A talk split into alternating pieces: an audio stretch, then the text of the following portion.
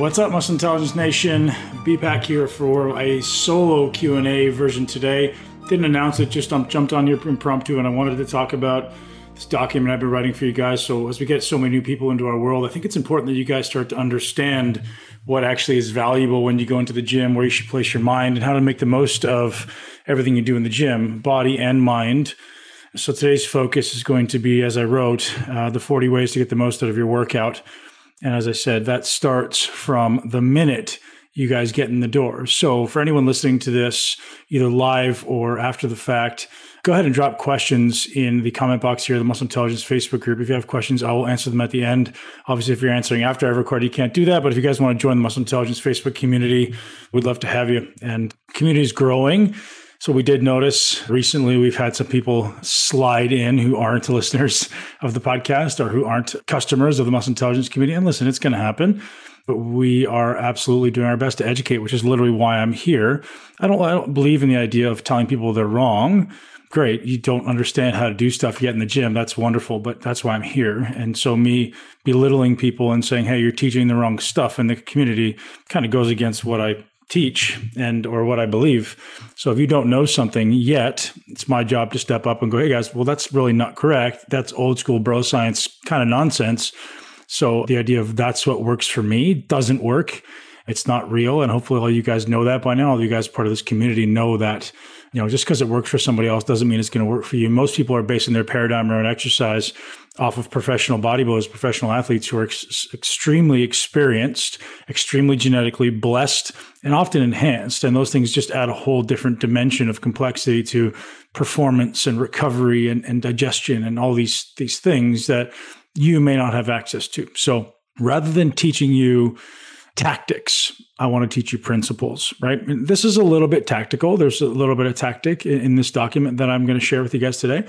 Um, but certainly there's tons of value and getting into some of the nitty gritty of, of how I make the most of my workouts, how I would make the most of your workouts. And, you know, I've been so blessed to train with so many amazing athletes and train myself for so many years at such a high level that there's things that I think about that you don't, and that you probably may never, um, or you may never have the opportunity to push that hard or train when you're fatigued or get to that level of unconscious competence, right? So within exercise, until you become unconscious of something you can't then shift your conscious to something else.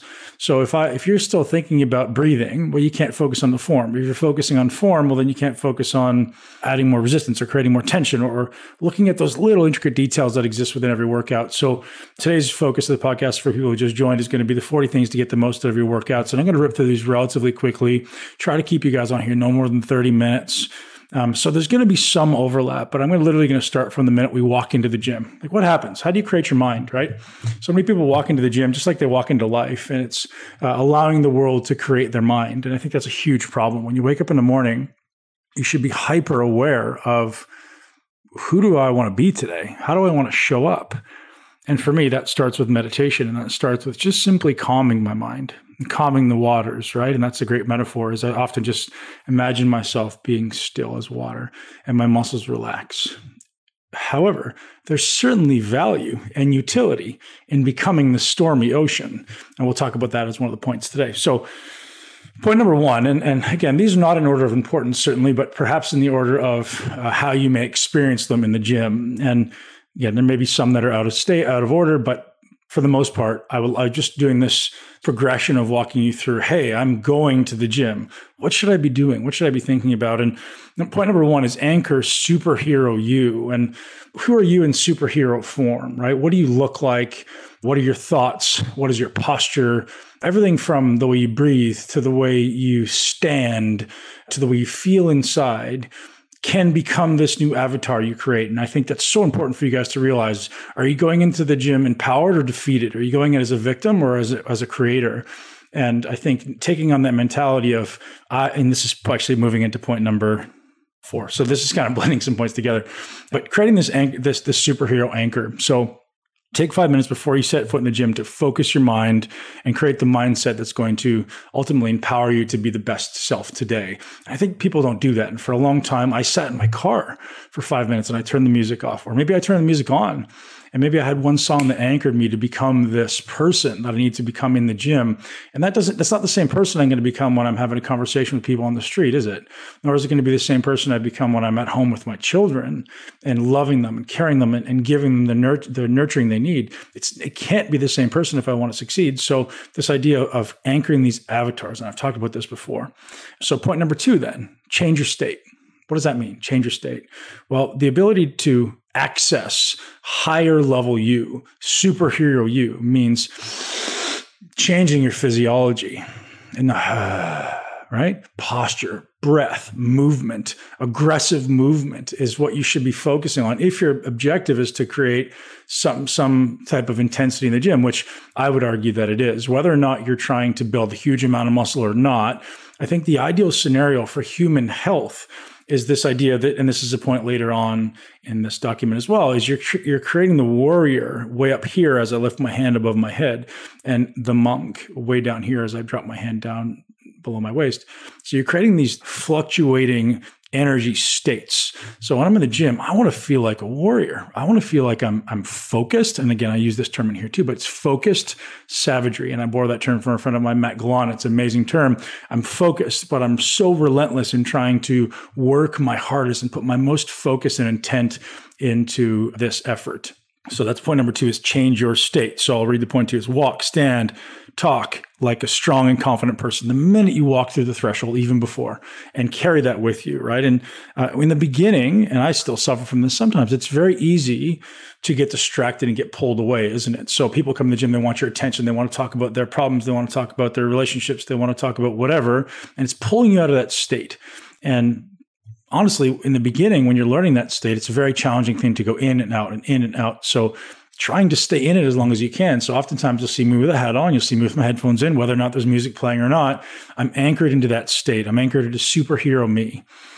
Number three is breathe. And now, when you go into the gym, this is something I've just adopted very recently, and I've been breathing for a long time, but this particular breathing practice I'm going to share with you has been massively influential in allowing me to access higher level states peak states, we'll call them, without having to use stimulants. So I still drink a cup of coffee before I train because I enjoy it, because I think I get a bit of a bump, but I also don't need it. If I don't have it, I'm not going to freak out and like, oh, geez, I have to drive to the coffee shop.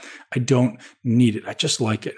So what does that look like? Well, the breath practice that I've borrowed from Brian McKenzie, and I give all credit to Brian McKenzie. He's a wonderfully brilliant man. His business is powerspeedendurance.com, is this 3-3 breath.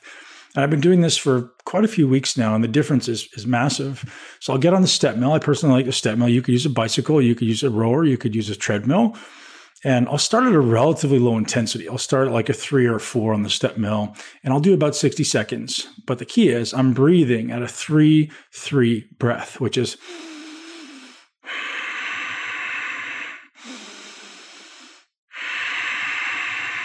three seconds in, three seconds out. And you're maintaining that breath cadence. And every 60 seconds for 10 minutes, you're going to increase by one level on the step mill or on the on the treadmill or whatever it is. So you're increasing the intensity by a small increment. So after 10 minutes, you're going at a really steep clip and you're still keeping that 3-3 nasal breath. So you're really training your body to exchange oxygen well with the environment, right? You're training the nasal or the diaphragm, training the muscle of the diaphragm, but you're also training your body's ability to exchange gas with the environment, which is huge. So what I notice is one, my brain feels like it's just lit, like somebody just dumped a bunch of endorphins on it and I'm ready to crush. But also my, my uh, relative effort in breathing, my aerobic fitness is massively increased. So I suggest all of you guys try that. And just so you though, know if, if anyone wants to pick up this document, it will be available for free on Muscle Intelligence. Whether or not it's just in a member site, I'm not sure. It's, it's definitely going to be included in when anyone picks up a program. So if you pick up a program, I want you to go through this stuff because there's going to be some stuff in here that's extremely valuable that you've never heard of. Somebody's commented, it, it, does get tough. It does, but only in the beginning, right? After a while, 10 minutes is super easy. But you realize it, it's such a massive stimulus to your system that you're going to be ready to go, right? You don't need seven pre workouts anymore. So, point number four is use strong words. Get rid of victim words. And I talked about this with my 44 success principles is the words you're going to use is I'm going to, I will, I can, I get to, right? You're confident, you're, you're certain. It's words of certainty rather than sorts of ambiguity and victimhood. Point number five is develop the habits of greatness. And habits are everything. And this is so important for you guys to think about every little thing you do and this is the only time I'm going to mention habits in this document, but this may be the most important point of all, is every little thing you do, from the way that you breathe to the way that you persist through challenge to the way that you act between sets to the amount that you use your phone to the way that you grab a bar all that stuff is anchoring future you right? You're creating habits. And so i try to do my best when i'm training. And you ask my training partners now and it's it's pretty damn methodical i'm trying doing my best of becoming super aware of everything i do from the way that i aggressively grab the bar from the way that i calmly calmly uh, approach an exercise. It's very, very methodical. And I'm amping up my breath. And I'm going to give you another little tip around the breath later in this document on how to get the most of your set without having to, you know, be like, oh man, I lost focus. I've got this amazing little hack I've been trying that's been working extremely well. So develop habits of greatness. So it's every set, every rep, every exercise is an opportunity to become the best version of yourself. And that goes so much deeper, right? It's your thoughts, it's your breath, it's the way you grab the bar, it's what you're thinking about it's the way you breathe. It's the way you react when you get deep into a set, right? Am, am I going to quit as I get closer and closer into this proverbial fire? Am I going to keep pushing?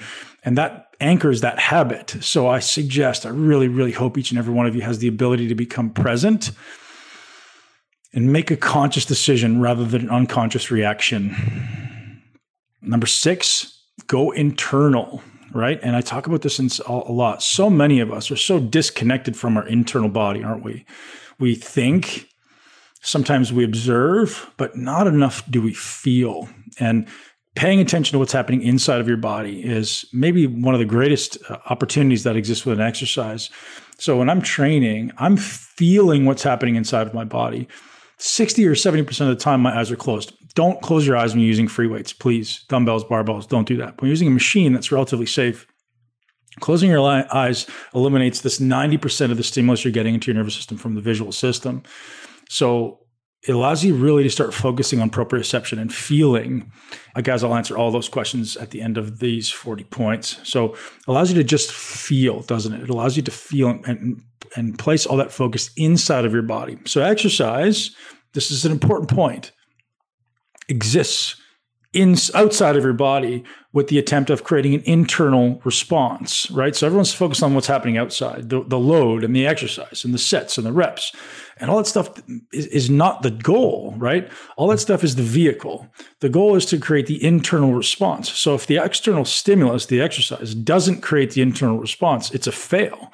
So I'm more focused on how could I super intently create this internal focus and this internal response. So number six is go internal, right? So is is every rep doing what I want it to do? Is every inch of every rep doing what I want it to do? Think about it. Think about it. Number seven ties very much into the rest of these as well. It's just simply being present. Because in order to change, in order to take action, in order to be your best, you must be present. What does that mean? Well, I need to not be mindless, right? I need to not do things mindlessly. Most people go in the gym, turn on some loud music, and they're mindless. And maybe eventually there's a time and place for that. But in, in the short term, for all of us, the worst thing you can do right now for 95% of the people I've ever met, maybe 99%, is hashtag work hard. And again, ironically, that's a comment here. It's complete nonsense. You don't need to work hard yet. You need to work smart first. There's this missing wedge that exists that everyone should be conscious of you need the wedge of, of learning how to do things correctly. And the examples that, that come to mind, if I sit down to play the piano and my instructor yells at me to go faster and work harder, is it going to be better at playing the piano? If I pick up a golf club and I want to swing a golf club, is it going to be better if I just do more and more and more and work harder and harder and harder? No, it's a finesse thing. It's like perfect it first, and then you can actually increase the effort and intensity with which you, you do these things. So the one thing I didn't really mention, maybe I did later in the document, but all the breathing is always done nasal, guys. It's not, uh, it's never done through your mouth. Even when you're at your highest intensity in weight training, most of you should be able to stay 100% nasal. Like if you're doing high end or anaerobic stuff on a bike or on a, on a sprint or something like that, of course you're going to go mouth breathing. But in, in weight training, I'm 100% mouth, um, nasal breathing because I, I mean I train pretty hard but it's never needing to go mouth breathing. Like very, very seldom would I even open my mouth other than to speak. So just reiterate point number seven is be present. Get one opportunity. You get one opportunity today to make the most of everything you've got. What are you going to do with it? Number eight, take complete ownership for everything you do. You alone are responsible for your performance and your success. So we all make excuses around time, around genetics, around family, around money. Bullshit, right? Bullshit. There's somebody out there who's absolutely crushing you. You can do all of these things. You have the ability. You just haven't created the habits or the skills yet. And that's why we're here, right? That's why muscle intelligence exists is to empower you with the skills, the skills, the knowledge, the understanding, the habits of being able to build the body of your dreams. Because it's not hard, guys. Despite the story you tell yourself, it's not hard. It doesn't even take hard work per se, because hard work is perception, right? I don't think I've ever worked hard a day in my life, right? I enjoy everything I do. I enjoy pushing myself. It's not hard. It's fun when you know how to do it and you know this little bit of extra effort is going to get results. That's rewarding. It's fun. It's awesome. It's the most rewarding thing I do most days to be able to push my body and mind. It's not hard, except if you choose to make it so. So that's number eight, take complete ownership for everything you do. Number nine is every single rep is an opportunity for uh, progress or to retreat into old habits. Pay attention to every inch of every rep.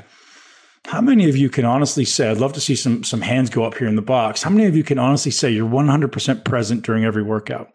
I know I can't. I'm pretty close some days. Depends who's in the room, depends who's in the gym. But I'm pretty close some days. And, and those days would be the days where you're like, oh, he must be in a bad mood. But the reality is, I'm just so internal.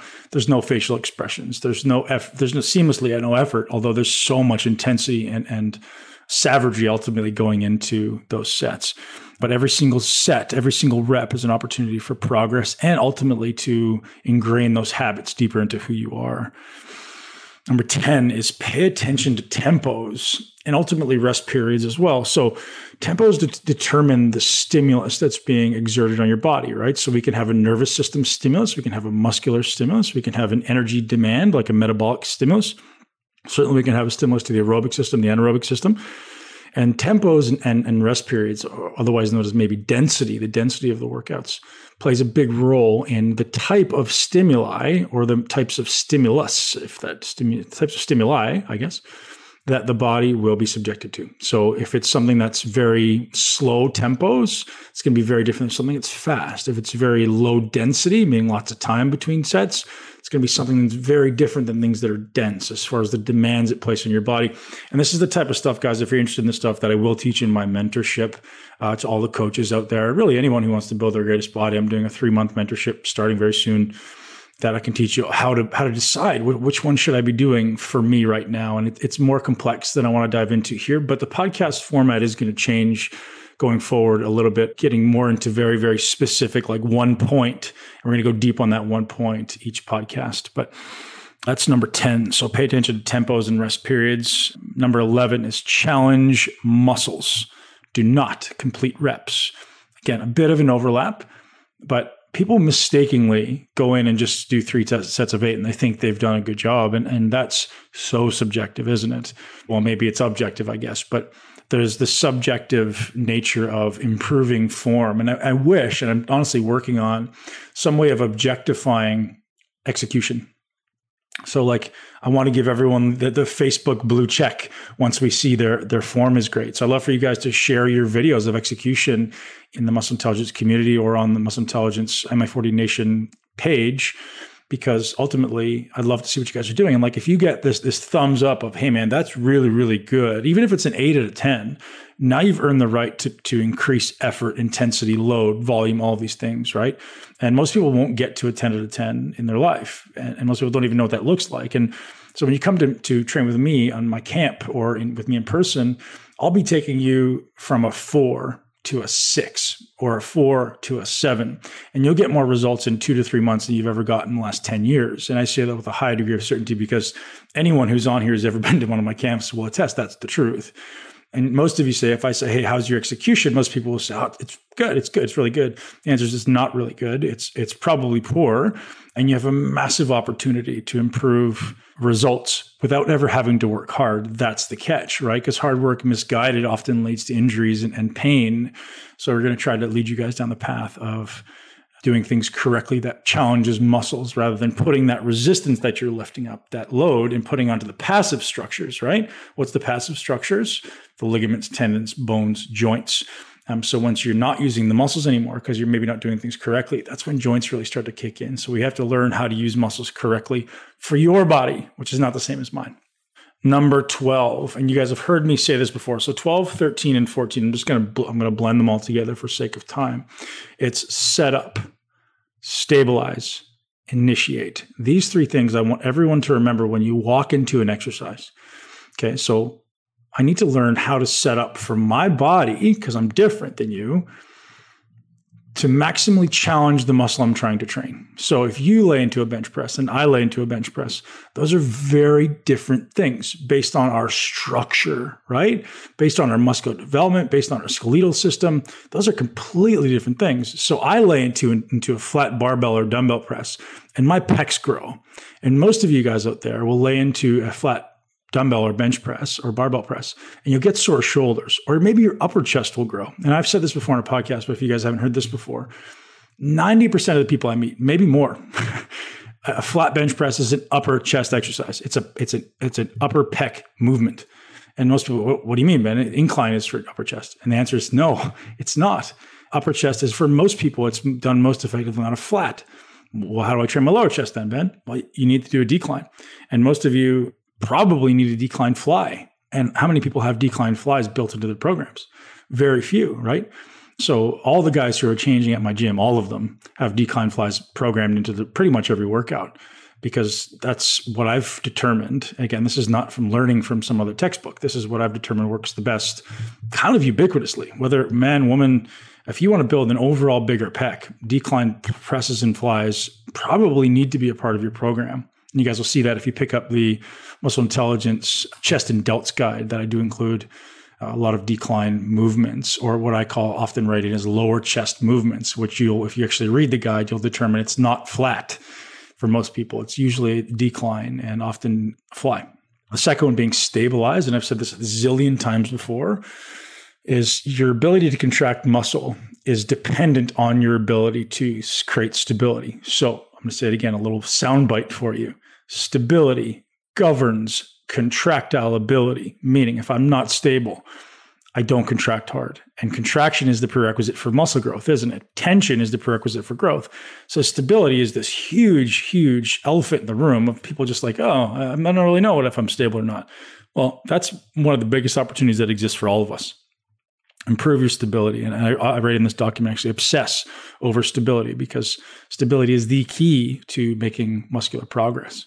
And there's there's two more little kind of asterisks beside this. If you can't build your upper body, it's because you don't have stability at your shoulder blades, at your scapula, at your shoulder girdle, and probably your spine as well. And if you can't build your lower body, it's because you don't have stability of the pelvis and oftentimes the spine as well. And so this trunk and spine ties into everything. If you don't have stability of the trunk and spine, mobility and stability at the trunk and spine, you don't build muscle. And the same goes with the shoulder girdle and pelvic girdle. So anyone who has weak legs or hamstrings or quads or glutes, I'm going to say with a high degree of certainty, you probably have poor mobility. Either you're really tight, quote unquote tight, which is poor mobility, you don't need to stretch, or you have hypermobility, which means you're going into positions that are compromising your back and causing pain.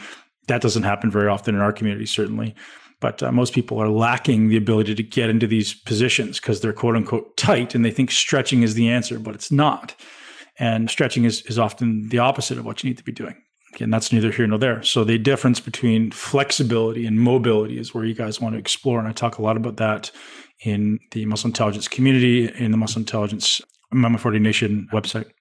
And the third one of the trilogy there is initiate. And so once you've found that setup and once you've created that massive amount of stability, and one thing I will say about stability actually is Stability can be created internally by your muscles, or it can actually be created externally as well by machines, benches, the floor, things like that. So we want to leverage those things. We just need to learn where to put them in the workout while we still develop the skill of ultimately uh, creating stability, not moving.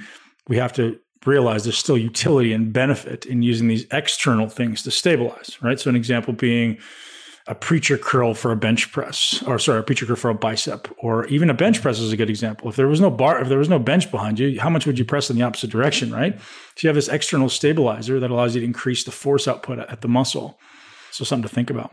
And number 15, quality before quantity. So I'm going to rip through some of these guys a, a little bit quicker because I don't want to be on here too long.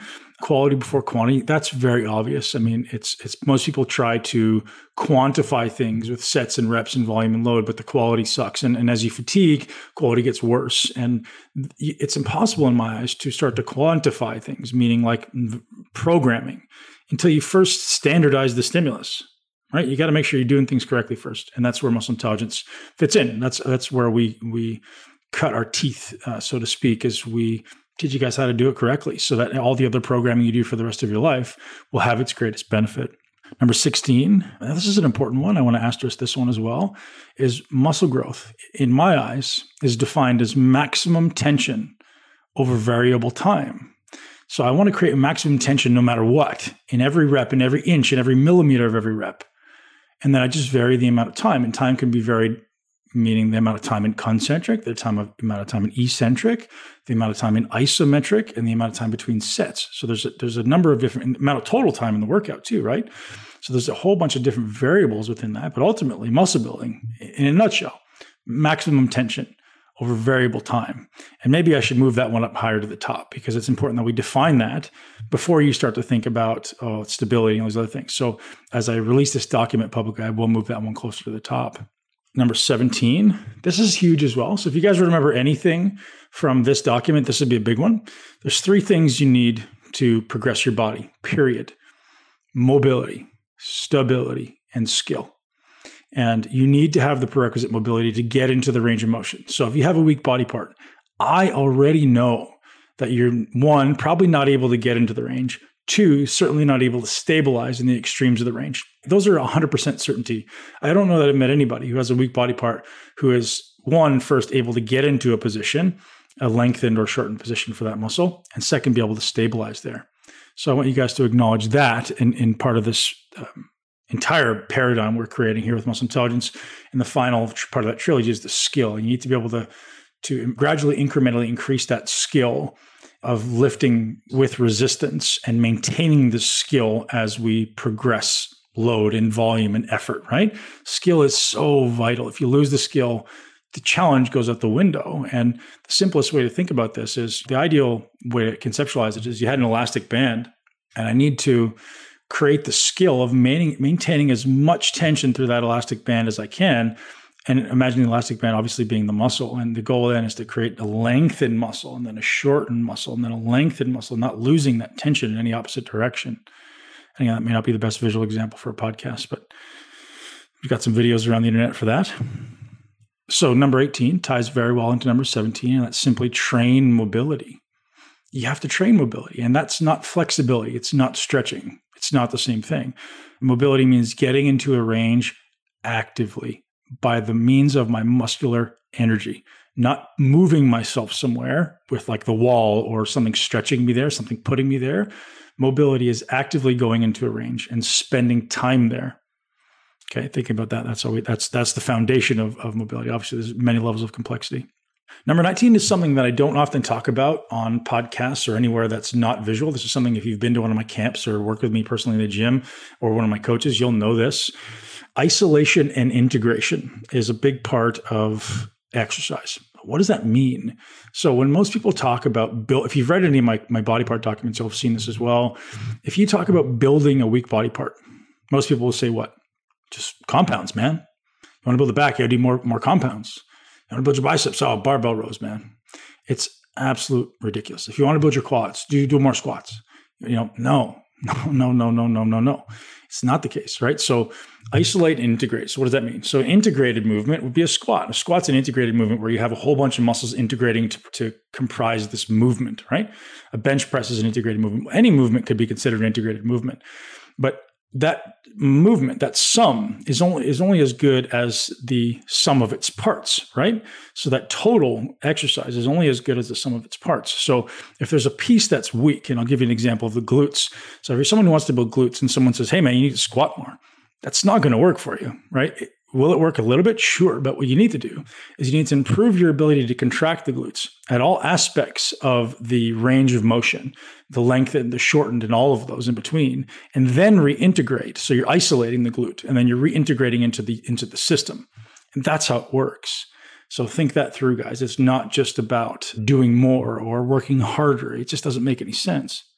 Number 20 is perfect practice. Practice doesn't make perfect, guys. Perfect practice makes perfect. So practice a lot. Number 21, own every inch of every rep. And you could say millimeter for people who are in different parts of the world. It has to be that meticulous. It really does. And the only way you can do that is with what type of tempo?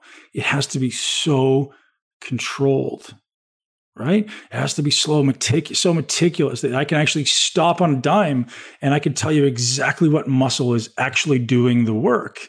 Most people are moving weight. We don't move weight. Remember this quote we mindfully contract muscle against resistance mindfully contracting muscle against resistance. That's muscle intelligence, right? It's not just slinging weights. It's not going in there and being mindless. It's being present and mindfully contracting muscle against resistance. That's number 21. Number 22 is another very important one. Ramp up contractions, not load. So if you can't contract a muscle in its entirety or in a very specific part of the range, you can't just think that adding more weight is going to make it bigger. It doesn't work. You have to learn to ramp up your ability to contract that muscle, whether it be the bicep or the pec or the lat or the glute or whatever. You got to spend time where you're weak. And I can tell you, if you're weak, it's always going to be at the short position and the lengthened position. So get to those positions, create stability there. And create stability again. That's another level of complexity, but it's you create stability there by contracting the antagonist muscle. Again, I won't get into that, but uh, maybe an example being if I wanted to improve my ability to contract my glute because that's when I'm, I'm, working with someone today. You know, I work with people all the time because the glute just seems to be a big pain point for a lot of people. It's not about doing more. I'm going to take you to that fully lengthened glute, which means probably standing on one leg, going into what we call a hip airplane, and then trying to create stability at the front of the hip by contracting the hip flexors and pulling yourself into a more lengthened glute and if we get to that fully lengthened glute and still have stability in the hip flexor, then try to reverse the contraction, relax the hip flexor, contract the glute. Now we know that glute's relatively lengthened or as lengthened as it's going to be. And I try to create contraction there before I move. So this is important. And again, just guys, just to reiterate, if you want this document, it's going to be available on Muscle Intelligence certainly in next couple days. So if you purchase a program, this will be included with every program we put out from now on because I want you guys to get into this stuff. And if you're signed up for our newsletter, you're going to get one of these a day. For you to practice because I know it's a lot. I realize it's a lot of things to think about, but we're going to make it printable, something you can put on your fridge, or maybe you can just have the PDF on your phone for you to look at. And my suggestion is just focus on one a day because it's a lot. You know, I tried to narrow it down, it really did, and there may be some that's that, that are over two overlapped but I also wanted to make it short enough so that you guys could just remember one point. So the next one be, is, is something I spoke about already is become a warrior and a monk. And I think that's a really good visual example for you guys to realize like, hey, I want to be able to get to this high state of arousal during my sets. Like I want to be savage. And then I want to get down here as soon as I'm done, and I want to be a monk, right? It should get to the point where there's not even a breath after your set. It's just, and you're calm one breath. Conversely, on the other end, if you want to get to that focused savagery that you need during a set, it's literally one breath. And I'll tell you how I do that. This is a great hack for you guys who have a hard time getting focused or getting that super like intense contractile ability in a set. So just before I go into a set, I'm going to grab the bar or get into the machine, whatever I'm doing, and I'm going to completely relax my body. I'm going to exhale all my air out. And this don't do this on a squat, but anything else you're probably fine. I'm going to exhale all my air out as passively through my nose as I can. Just let it relax. When I get to the end of my exhalation, I'm going to hold. When I feel the desire to, er, to breathe, I take a strong breath in through my nose and I go. I do my set. And what you guys will notice, your ability to do work is greater. So you're getting that little bit of a breath hold, which is allowing your body to accumulate CO2, which is a good thing. And then we take a big sympathetic breath in. So the nervous system is ramped. And then we go. And I've noticed, I mean, subjectively, right? But across the board, I notice a 20% greater uh, ability to produce intensity. It doesn't necessarily mean I could do more reps, but my ability to contract is increased. My ability to do a greater amount of load is increased. Like I did some stuff last week that I was so surprised that I was still able to do because I was accessing this high amount of sympathetic arousal from breath holds. All right, guys, we're on number 24. Uh, we're going to rip through these last ones. Probably not too many more minutes to go. Number 24 is laser focus and savagery. So, this is this idea of if you have a hard time focusing, use this type of breath. If you have a hard time accessing the savage, use this breath. So I'm just tying these two together. So the focus breath is going to be a simple four seconds in, six seconds out. The exhale is always going to be slightly longer than the inhale if you're aiming for focus. If you're aiming for something that's a little bit more intense, you can do the one I just said right there with the breath hold, or you can go back into that one we did pre workout, was a 3 3 breath. I think both of those are very, very useful. Anything that's increasing the breath rate, so it's you're going to get up fast. You're going to be you're going to be very amplified, and I talk about that as being like a pre workout for your brain, for your nervous system. It's like you don't need a vasodilator anymore. You're vasodilated. You don't need a caffeine anymore. You're you're ready to go. So, guys, learning how to access your breath is a huge piece. I'm going to have Brian McKenzie back on the on the show again really, really soon because I really want to dive into this stuff, especially just to empower you guys with it. And we'll also have a live in the Facebook community for you guys to be able to ask questions. I'm going to do my best to get him on more often because he's just such a wealth of information. Number 25, again, you've heard this, me say this is nasal breathing. You got to breathe through your nose. Number 26, increase the CO2 tolerance. And this is again coming back to that breath. So, why do we want to increase CO2 tolerance? Well, your ability to tolerate carbon dioxide is going to be highly correlated with performance and your ability to not feel tired, not feel challenged during your workout. So, I can do greater amount of work, a greater amount of volume, a greater amount of density with a lower perceived exertion. And again, I won't get into details how to do that, but the simple way to think about it is introducing some light breath holds before you train. Exhale your air, hold your breath. Breathe in through the nose. Get your breath back to normal. Do it again. So you can do that on a bike. You can do that somewhere where you are just walking. So Patrick McKeown teaches that, just kind of walking around that accumulation of CO2, that desire to breathe, the air hunger is what Patrick McKeown calls it, is a great indicator that, hey, I'm accumulating CO2 here. Like I really want to take this breath in. Well, learn to tolerate that. Learn to get better and better at tolerating that. So your ability to hold your breath, your ability to extend that exhalation is indicative of that CO2 tolerance. Number 27, visualize the process and outcome before every set.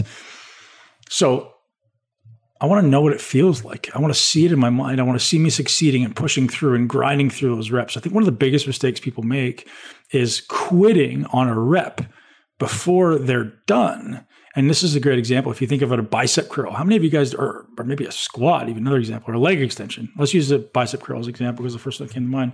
When I get to the top of a bicep curl, what do I do? I let it go. I don't hold it there hold it there, squeeze it there.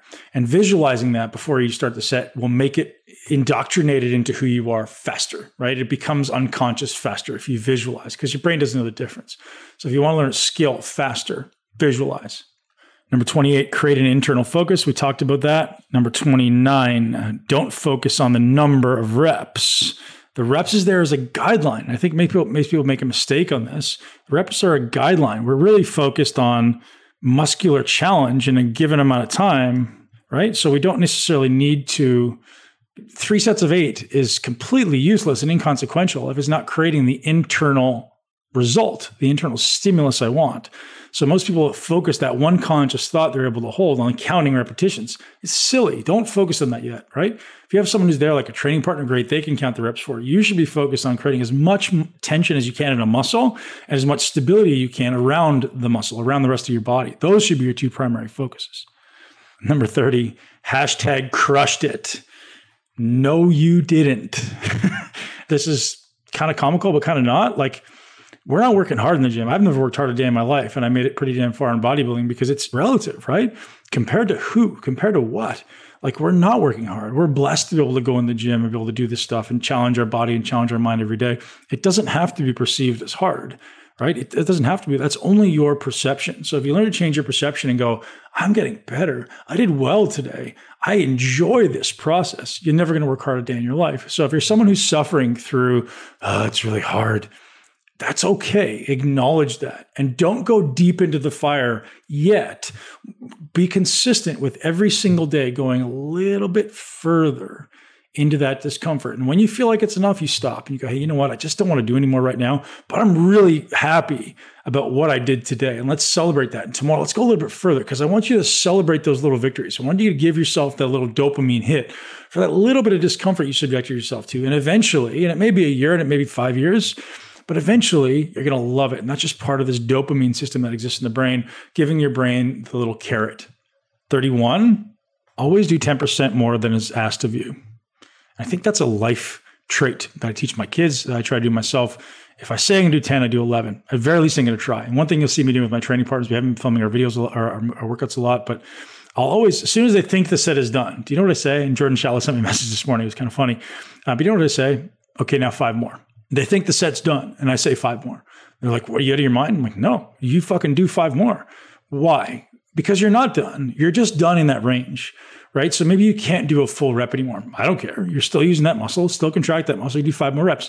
I don't care if it's a centimeter, but you're going to do five more reps. Then you're going to try your ass off to keep going, right? And if I see you can do more than five reps as a training partner, I'm going to make sure that you you can't you fail on that fifth one or very close. So that's a thought, right? So always do 10% more than is asked of you, or maybe it's 50%, right? And that's where those five reps come in. Uh, number 32 is put your phone away. I'm not going to repeat that. Put your damn phone away, guys. It's it's time for training, not not selfies and texting and scrolling. Number 33, and this is important. As soon as you put the last repetition down, as soon as you do, recovery begins. And how do we do that? Well, we get out of warrior mode and we get into monk mode. We disconnect from the environment because we don't want to be in, in, in the warrior environment in monk mode, do we? So we will leave that environment. And so for me, it's the sauna, or it's going into my office, or it's going into to the couch, or something where you kind of anchor this position where I'm going to go. Thank you. Thank you for letting me do this and stay healthy. Thank you for challenging my body. Thank you for improving my mind. Thank you. I'll do five minutes of deep, relaxed, extended exhalation breathing to really start to anchor in that parasympathetic state before I ever consider putting food into my gullet, right? I was like, oh, I gotta eat post workout window. No, man. Prepare your body for food before you shove food into your into your gullet. Number 34 is a really good one that maybe should come earlier in the document, but this is something you guys don't think about is develop a strong grip. Why do I say that? So how many people use straps? Can you uh, associate with using straps? Well, my suggestion is you lose those straps at least until it's a maximum load. So, why? The grip is so massively correlated with the nervous system and the, the stability. So, like your grip, we know the grip test is going to test the neurological output. So, you almost use the grip to kind of self regulate the type of training you should do today. So if I have a really strong grip, I know that my nervous system is ready to go. If it's weak, eh, it's not so strong today, right? And, and it also lets me determine left to right. If there's a disparity left to right, that t- tells me something may be wrong in my shoulder. So I, I really suggest most people stop using straps as much as you can. If you have a weak grip, it's really because your shoulder girdle is probably weak or you're, you're weak at the trunk and spine. Your nervous system starts to downregulate this contraction of the grip, either if it's fatigued, your HRV is low, or you don't have enough stability at the shoulder and spine. So something to think about, guys. Number 35 is every day is an opportunity for progress. Just take one step in the right direction. So here's where this comes from so many of us in the high level athletic community, I don't know if you guys will attach to this, but so many of us are so attached that today has to be the, the best workout of my life. And if I don't have the, the you know PR today, or if I don't have the PB, or whatever the hell you guys want to call it, wherever you are in the world, well, then it's a failure. You know, I didn't crush it today. Today is not the goal. Long term is the goal. So as long as today has built the habits, the discipline, the character that's going to allow me to step up over the next three months, six months, 12 months and move in the right direction, today's a win. So I, I, fought with this for a long time. If it wasn't the best workout of my life where I felt like I was, you know, crushed and laying on the floor, I felt like I failed. And I think that's a big issue. So guys, don't be attached to having to be laying on the floor at the end of workout. That's not the goal. The, the goal of a workout is to challenge a muscle and progress habits of greatness, right? We are the set of habits that we accumulate. That's that's our life. So if you're going to create great habits around the workout, it starts in every single rep, every single set, every single workout. And 37 again, same thing. Consistency wins, right? So it's not about just one. It's not about today. It's about I need to be consistent over the next 4 weeks. And here's one thing that I lock in with my clients is if you commit to 3 months, you finish 3 months. And again, it's so easy to not. It's so hard to follow through on those commitments you make because it's so easy to go, oh, well, there's this distraction over here. It's very challenging. I live it too. You have to know your values, you have to know why you started. The type of workout that you do should be determined by the state of your body going into the gym. And now, it obviously needs to be determined by your goal. So it has to be goal dependent. But I certainly don't want to be subjecting my body to a huge amount of volume, like a hypertrophy high volume workout, if my heart rate variability is low and my recoverability is very, very poor, because I'm just digging a deeper trench, right? And the, the metaphor I often use in my classes is, is every everything you do, everything that's stressful, is just liken it to digging a hole, right? So if I do a lot of things that are stressful today, I'm digging a big hole. And all those things that are recovery oriented, and that could be meditation and sleep and breathing and food and being outside and sex and connecting with other humans, those things are filling the hole back in. Those things are filling the hole, right? If I already have a big hole going into the gym, meaning my heart rate variability is very low, my stress is very high, well, I don't want to keep digging a bigger, bigger hole because eventually I have a trench and it takes me longer to fill it back in. And eventually I can't fill it back in, right? So be super aware of how to adjust those stimuli not going to get into it today, but this will be a topic of a future discussion. Also, something as I mentioned, I talk, talk about on the mentorship. If you guys are interested in that, number thirty-nine. Again, a bit off topic, but again, maybe one of the most important things that people don't think about is before you go into the gym, you have to hydrate because people always go, Ben, what's your number one pre-workout? The answer is water and electrolytes, and maybe sometimes salt. Right? That's it. Why? Because that's the most important thing, like water and breathing. Those are the most important things that you can do as a pre workout. Everything else that happens on top of that is superfluous and maybe a bonus, but not necessary. So if I had three things in my pre workout, it would be water and electrolytes, breathing, and maybe some caffeine because it's just important. So all those other stimulatory things are secondary at best, not unnecessary, but secondary. And this is the last one, and I want to wrap this up, but I'll answer all you guys' questions as, since we're here because I got this question very recently is, is what do you eat before you train? And what you eat before you train should be determined by the state of your body. So as I talked about in the previous ones, what's your heart rate variability? And obviously your goal, right? So there's no standard like best pre-workout, right? So the best pre-workout is what I just said. Make sure you have extra water and extra electrolytes. If you want to get super picky, maybe adding some B vitamins and some amino acids into it, and maybe some creatine but those things are, are energy substrates. They're going to prevent, allow your cells to produce more energy. That's what I'm after, right? I don't need seven different types of stimulants. I need cellular substrate, B vitamins, uh, sodium, potassium, water, like simple stuff. That's what should be the foundation of your pre workout, guys. If you're doing this correctly, you don't need all those other things, right? Do they help? Sure, not often. Do them on leg day only or on your weak body part day. So I wrote exactly here. I said there's no standard pre workout, water, electrolytes, amino acids, small amounts of caffeine, B vitamins, and creatine. Those would be like my foundation. All right, boys and girls, looks like we got everything. Any other questions coming in before I sign off for the day? That was nice and concise. I ripped through those pretty quick. If you guys do want this document, check out muscleintelligence.com. Pick up a program. This will be included as a bonus for you guys, at least for the time being. I'll probably include it as a free bonus for the next mm, three to four weeks. So if you guys want to check it out um, at some point, it will be there very, very soon. All right, guys, thank you so much for joining. I appreciate you being here. Have a wonderful day. And as always, if you enjoy the podcast, we'd appreciate you share with at least one person you know that will love to listen to this information. Uh, we really want to just spread the message of intelligent muscle building around the world with as many people as we can. That's the mission. That's the message. If you're part of this community, guys, I really appreciate you being here. I know we've had a lot of people slide under the radar lately. And as you see, I'm being pretty ruthless with removing them, like it or not. Uh, some people aren't happy about the fact that I'm removing the bad eggs or the bad apples, but I am. And uh, hey, it's part of the business. It's part of what we do. And we just want the greatest people in there who are lifting each other up. So be part of our community, lift each other up, share this message, and let's all help each other live the greatest life in a body we love. Talk to you soon. Thank you so much for tuning into Muscle Intelligence. If you enjoyed today's episode, please be sure to share it with at least one person you know.